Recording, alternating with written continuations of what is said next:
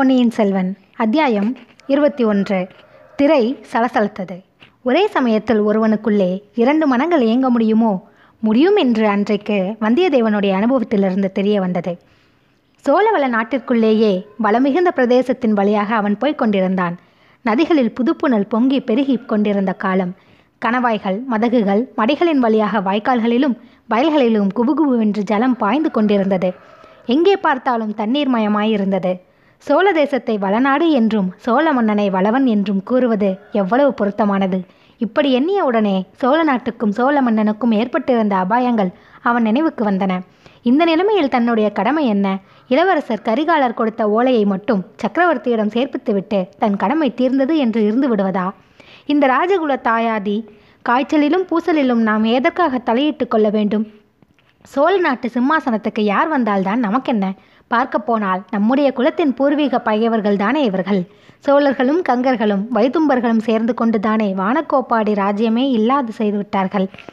இன்றைக்கு ஆதித்த கரிகால நம்மிடம் அன்பாக இருந்ததினால் அந்த அநீதி எல்லாம் மறைந்து போய்விடுமா சேச்சே அந்த பழைய சம்பவங்களை அநீதி என்றுதான் எப்படி சொல்ல முடியும் அரசர்கள் என்றால் ஒருவருக்கொருவர் சண்டையிடுவது இயற்கை அதுபோலவே வெற்றியும் தோல்வியும் மாறி மாறி வருவதும் இயற்கை வென்றவர்கள் மீது தோற்றவர்கள் கோபம் கொள்வதில் என்ன பயன் நம்முடைய மூதாதைகள் நல்ல நிலைமையில் இருந்தபோது அவர்களும் மற்ற அரசர்களை கதிகலங்கத்தான் செய்தார்கள் அடியோடு அழித்துவிடத்தானே பார்த்தார்கள் ஆ அது என்ன பாடல் இதோ ஞாபகம் வந்துவிட்டது சேனை தலையாக்கி செங்குருதி நீர்த்தேக்கி ஆணை மிதித்த அருஞ்சேற்றில் மானப்பரன் பாவேந்தர் தம்பேந்தன் வானன் பரிந்து நட்டான் மூவேந்தர் தங்கள் முடி இப்படியெல்லாம் போர்க்களத்தில் கொடூரமான காரியங்களை நம் முன்னோர்களும் செய்திருக்கிறார்கள் போர்க்களத்தில் தோற்றவர்களின் கதி எப்போதும் அதோ கதிதான் ராமரைப் போலவும் தர்மபுத்திரரைப் போலவும் எல்லா அரசர்களும் கருணை வள்ளல்களாக இருந்துவிட முடியுமா அப்படி அவர்கள் இருந்தபடியினால் தான் காட்டுக்கு போய் திண்டாடினார்கள் வீர புருஷர்களாயிருந்தாலும் வீரர்களின் துணையிருந்தும் வெகுவாக கஷ்டப்பட்டார்கள் ராஜரீகத்தில் கருணை என்பதே கூடாது பார்க்க போனால் சோழ குலத்தவர்கள் சிறிது கருணை உள்ளவர்கள் என்றே சொல்ல வேண்டும் எதிரிகளையும் முடியுமானால் நண்பர்களாக்கிக் கொள்ளவே பார்க்கிறார்கள் அதற்காக குலம் விட்டு குலம் கல்யாணம் சம்பந்தமும் செய்து கொள்கிறார்கள் சுந்தர சோழரின் தந்தை அரிஞ்சய சோழர் வைத்தும்பராயன் மகளை திருமணம் செய்து கொள்ளவில்லையா அழகுக்கு பெயர் போன அந்த கல்யாணியின் மகனாய் தானே சுந்தர சோழரும் அவருடைய மக்களும் கூட சௌந்தரியத்தில் சிறந்து விளங்குகிறார்கள் ஆ அழகி என்றதும் அந்த குழந்தை நகரத்து மங்கை அரசியல் அரசியலாற்றங்கரை பெண்மணியின் நினைவு வருகிறது நினைவு புதிதாக எங்கிருந்தோ வந்துவிடவில்லை அவனுடைய உள்ளத்துக்குள்ளேயே கனிந்து கொண்டிருந்த நினைவுதான் வந்தியத்தேவனுடைய வெளிமனம் சோழ நாட்டின் இயற்கை வளங்களை பற்றியும் ராஜரீக குழப்பங்களை பற்றியும் எண்ணிக்கொண்டிருக்கையில் அவனுடைய உள்மனம் அந்த மங்கையின் இடத்திலேயே ஈடுபட்டிருந்தது இப்போது உள்மனம் வெளிமனம் இரண்டும் ஒத்து அம்மங்கையை குறித்து பட்டவர்த்தனமாக சிந்திக்கத் தொடங்கின பிறகு வெளியில் எந்த அழகான இயற்கை பொருளை பார்த்தாலும் அந்த மங்கையின் அவயங்களுடன் ஒப்பிடத் தோன்றின வலுவலப்பான மூங்கிலை பார்த்ததும் அவளுடைய தோள்கள் நினைவு வந்தன ஓடைகளில் மண்டி கிடந்த குவளை மலர்கள் அவளுடைய கண்கள் ஊமையாயின பங்கஜ மலர்கள் அவளுடைய தங்க முகத்துக்கு இணைதானா என்ற ஐயம் தோன்றியது நதியோர மரங்களில் குலுங்கிக் கொண்டிருந்த மலர்களில் வண்டுகள் செய்த ரீங்காரத்தை அவள் குரலின் ஒளிக்கு ஊமை சொல்வது சரியாகுமா இப்படியெல்லாம் கவிகள் கற்பித்திருக்கிறார்களே தவிர உண்மையில் இவையெல்லாம் எங்கே அந்த மங்கையின் சௌந்தரியம் எங்கே அவளுடைய திருமுகத்தை பார்த்தபோது மெய் சிலிர்த்ததே இப்போது நினைத்து பார்க்கும்போது கூட நெஞ்சு விம்முகிறதே இந்த பூக்களையும் வண்டுகளையும் பார்த்தால் அத்தகைய மைசிலர்ப்பு உண்டாகவில்லையே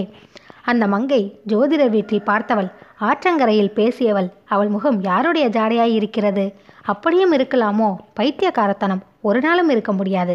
ஏன் இருக்க முடியாது ஒருவேளை அவள் குந்தை பிராட்டியாகவே இருக்கலாம் இலங்கை முதல் விந்திய பர்வதம் வரையில் எந்த பெண்ணரசியின் புகழ் பறந்து விரிந்து பரவி இருக்கிறதோ அவளிடம் நாம் எப்பேற்பட்ட காட்டுமிராண்டியைப் போல் நடந்து கொண்டோம் நாளைக்கு அவளிடம் எப்படி இளவரசனின் ஓலையுடனே சென்று முகத்தை காட்ட முடியும் இப்படியாக என்னவெல்லாமோ வானத்தையும் பூமியையும் சேர்த்து எண்ணமிட்டு கொண்டு வந்தியத்தேவன் காவிரி கரையோடு வந்து திருவையாற்றை அடைந்தான் அந்த ஊரின் வளமும் அழகும் அவன் உள்ளத்தை கொள்ளை கொண்டன அது திருவையாறுதானா என்று கேட்டு தெரிந்து கொண்டான் அந்த அற்புத சேத்திரத்தின் மகிமையை பற்றி அவன் கேள்விப்பட்டிருந்ததெல்லாம் உண்மைக்கு கொஞ்சம் குறைவாகவே தோன்றியது மரங்கள் என்ன செழிப்பாய் வளர்ந்திருக்கின்றன பலாமரங்கள் எவ்வளவு பெரிய பெரிய பலாக்காய்கள் தொங்குகின்றன இந்த மாதிரி தொண்டை மண்டலத்தில் எங்கும் பார்க்கவே முடியாதுதான் ஆஹா பலமான இடங்களுக்கென்று குரங்குகள் எங்கிருந்தோ வந்துவிடுகின்றன அவை கிளைக்கு கிளை தாவுவது எவ்வளவு அழகாய் இருக்கிறது சம்பந்த பெருமான் என்ன சொல்லி இருக்கிறார் இதோ ஞாபகம் வருகிறது திருவையாற்று வீதிமுனை அரங்குகளில் பெண்கள் நடனம் ஆடுகிறார்கள் அந்த ஆடலுக்கேற்ற பாடலோடு மத்தள சத்தமும் முழங்குகிறது அந்த முழக்கத்தை கேட்ட குரங்குகள் மேகங்களின் கர்ஜனை என்று எண்ணி உயர்ந்த மரங்களின் உச்சாணி கிளைகளில் ஏறி மழை வருமா என்று வானத்தை பார்க்கின்றன அடடா இன்றைக்கும் எவ்வளவு பொருத்தமாய் இருக்கிறது உயர்ந்த மரங்களில் உச்சாணி கிளைகளில் குரங்குகள் ஏறுகின்றன ஆடல் பாடல்களுக்குரிய இனிய சத்தங்களும் ஊருக்குள்ளிருந்து வருகின்றன யாழ் குழல் முழவு தன்னுமை முதலிய கருவிகளின் ஒளியுடன் சதங்கை சத்தமும் சேர்ந்து ஒழிக்கின்றன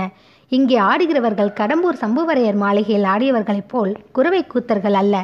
ஆஹா இங்கே கேட்பது பண்பட்ட இனிய கானம் கலை சிறப்பு வாய்ந்த பரதநாட்டியம் ஆடுவோரின் சதங்கை ஒளி அதோ ஆட்டி வைக்கும் நடன ஆசிரியர்கள் கையில் பிடித்த கோலின் சத்தம்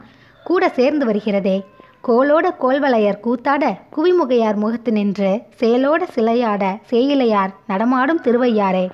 ஆஹா சம்பந்த சுவாமிகள் சிறந்த சிவபக்தர் அதை காட்டிலும் சிறந்த ரசிகர் அவர் அன்றைக்கு வர்ணனை செய்தபடியே இன்றைக்கும் இந்த திருவையாறு விளங்குகிறது இப்படிப்பட்ட ஊரில் ஒரு நாள் தங்கி ஆடல் பாடல் வினோதங்களை பார்த்துவிட்டு ஐயாரப்பரையும் அறம் வளர்த்த நாயகி அம்மனையும் தரிசித்துவிட்டுத்தான் போக வேண்டும் அடடா காவேரியின் கரையில் எத்தனை பக்தர்கள் உட்கார்ந்து அனுஷ்டானம் செய்கிறார்கள் பட்டை பட்டையாக அவர்கள் திருநீர் அணிந்திருப்பது எவ்வளவு கலையாயிருக்கிறது சில சமயம் ஆடல் பாடல் ஒளிகளை அமுக்கிக் கொண்டு நமச்சிவாய மந்திரத்தின் ஒளி கேட்கிறதே அதோ சம்பந்தரின் தேவாரத்தையே யாரோ இனிய குரலில் அருமையாக பாடுகிறார்களே இசைக்கும் கலைக்கும் என்றே இறைவன் பணித்த ஊர் இந்த திருவையாறு போலும் இந்த ஊரில் கட்டாயம் ஒரு நாள் தங்கி பார்த்து விட்டுத்தான் போக வேண்டும் இந்த முடிவுக்கு வந்தியத்தேவன் வந்துவிட்ட தருணத்தில் ஒரு சம்பவம் நடந்தது மேற்கு திசையிலிருந்து காவேரி கரையோடு ஒரு பல்லக்கு வந்தது பல்லக்குக்கு முன்னாலும் பின்னாலும் சில காவல் வீரர்களும் வந்தார்கள் வந்தியத்தேவனுக்கு ஏதோ ஒரு சந்தேகம் தோன்றியது பல்லக்கு அருகில் வருகிற வரையில் அங்கேயே நின்று காத்து கொண்டிருந்தான் அவன் நினைத்தபடியே இருந்தது பல்லக்கி மூடியிருந்த வெளித்திரையில் பனைமரத்தின் லட்சணை சித்திரம் காணப்பட்டது ஆஹா கடம்பூரிலிருந்து வருகிற பல்லக்கு தான் இது நாம் குழந்தை வழியாக வர இவர்கள் வேறொரு வழியில் வந்திருக்கிறார்கள் ஆனால் பழுவேட்டரையரை காணோம் அவர் வேறு எங்கேயாவது வழியில் தங்கிவிட்டார் போலும் பல்லுக்கு தஞ்சாவூர் இருந்த தென்திசை நோக்கி திரும்பியது அவ்வளவுதான் வந்தியத்தேவன் திருவையாற்றல் தங்கும் எண்ணத்தை விட்டுவிட்டான் அந்த பல்லக்கை பின்தொடர்ந்து செல்ல தீர்மானித்தான் பல்லக்கை தொடர்ந்து கொஞ்சம் போனால் ஏதாவது ஒரு நல்ல சந்தர்ப்பம் ஏற்படலாம் பல்லக்கை சுமப்பவர்கள் அதை கீழே வைக்கலாம் ஏதேனும் ஒரு காரணத்துக்காக இளவரசர் மதுராந்தகர் வெளிப்பட்டு வரலாம் அச்சமயம் அவருடன் பழக்கம் செய்து கொள்ளலாம் அது தஞ்சாவூர் கோட்டைக்குள் பிரவேசிக்கவும் சக்கரவர்த்தியை பார்க்கவும் பயன்படலாம் அதற்கு தகுந்தபடி ஏதாவது கொஞ்சம் பேசி வேஷம் போட்டால் போகிறது தந்திர மந்திரங்களை கையாளாவிட்டால் எடுத்தக்காரம் கைகூடாதல்லவா எனவே பல்லக்கையும் பரிவாரங்களையும் முன்னால் போகவிட்டு சற்று பின்னாலேயே வந்தியத்தேவன் போய்க் கொண்டிருந்தான் ஆனால் அவன் எதிர்பார்த்த சந்தர்ப்பம் ஒன்றும் கிட்டவில்லை காவேரிக்கும் தஞ்சாவூருக்கும் மத்தியிலிருந்த மற்றும் நாலு நதிகளை கடந்தாகிவிட்டது அப்படியும் பல்லக்கு கீழே வைக்கப்படவில்லை ஒரே மூச்சாக போய்க் கொண்டிருந்தது அதோ சற்று தூரத்தில் தஞ்சாவூர் கோட்டை மதிலும் வாசலும் தெரியத் தொடங்கிவிட்டன கோட்டைக்குள் பல்லைக்கு போய்விட்டால் அப்புறம் அவன் எண்ணம் கைகூட போவதில்லை அதற்குள் தைரியமாகவும் துணிச்சலாகவும் ஏதேனும் ஒன்று செய்தாக வேண்டும் என்னதான் வந்துவிடும் தலையா போய்விடும் அப்படி போனால்தான் போகிறதே எடுத்த காரியத்தை முடிக்காமல் உயிரோடு திரும்பி போவதில் என்ன லாபம் இதற்கெல்லாம் அடிப்படையில் மதுராந்தக தேவர் பேரில் வந்தியத்தேவனுக்கு கோபம் வேறே இருந்தது பல்லக்கின் மூடு திரியை கிழித்தெறிந்து உள்ளே இருப்பது பெண்ணல்ல மீசை முளைத்த ஆண் பிள்ளை என்பதை வெளிப்படுத்த வேண்டும் என்றும் அவன் கை ஊறியது அவன் உள்ளம் துடித்துடித்தது இதற்கு என்ன வழி என்று தீவிரமாக யோசித்துக் கொண்டிருக்கையில் பல்லக்கோடு சென்ற பரிவாரங்களில் ஒருவன் சற்று பின்தங்கி வந்தியத்தேவனை உற்று நோக்கினான் நீ யாரப்பா திருவையாற்றிலிருந்து எங்களை ஏன் தொடர்ந்து வருகிறாய் என்று கேட்டான் நான் உங்களை தொடர்ந்து வரவில்லை ஐயா தஞ்சாவூருக்கு போகிறேன் இந்த சாலை தானே தஞ்சாவூர் போகிறது என்றான் வல்லி வந்தியத்தேவன் இந்த சாலை தஞ்சாவூருக்கு தான் போகிறது ஆனால் இது முக்கியமானவர்கள் மட்டுமே போகலாம் மற்றவர்களுக்கு வேறு சாலை இருக்கிறது என்றான் வீரன் அப்படியா ஆனால் நானும் ரொம்ப ரொம்ப முக்கியமான மனுஷன்தான் என்றான் வந்தியத்தேவன் அதை கேட்ட அவ்வீரன் புன்னகை செய்துவிட்டு தஞ்சைக்கு எதற்காக போகிறாய் என்றான் என் சித்தப்பா தஞ்சையில் இருக்கிறார் அவருக்கு நோய் என்று அறிந்து பார்க்கப் போகிறேன் என்று கூறினான் வந்தியத்தேவன் உன் சித்தப்பா தஞ்சையில் என்ன செய்கிறார் அரண்மனையில் உத்தியோகம் பார்க்கிறாரா இல்லை இல்லை சத்திரத்தில் மணியக்காரராய் இருக்கிறார் ஓஹோ அப்படியா சரி எங்களுக்கு முன்னால் நீ போவது தானே ஏன் பின்னாலேயே வந்து கொண்டிருக்கிறாய் குதிரை களைப்பாய் இருக்கிறது ஐயா அதனாலே தான் இல்லாவிடில் உங்கள் முதுகை பார்த்து கொண்டே வருவதில் என்ன திருப்தி இப்படி பேசிக்கொண்டே வந்தியத்தேவன் பல்லக்கின் அருகில் வந்து விட்டான் உடனே அவன் மூளையை வரட்டி கண்டுபிடித்து முயன்ற உபாயமும் புலப்பட்டு விட்டது குதிரையை கால்களால் அமுக்கி முகக்கயிற்றை இழுத்து பல்லக்கின் பின்தண்டை தூக்கியவர்களின் பேரில் விட்டடித்தான் அவர்கள் பயத்துடன் திரும்பி பார்த்தார்கள் வந்தியத்தேவன் உடனே மகாராஜா பல்லக்கு தூக்கும் ஆள்கள் என் குதிரையை இடிக்கிறார்கள் ஐயோ என்று கத்தினான் பல்லக்கை மூடியிருந்த திரை சலசலத்தது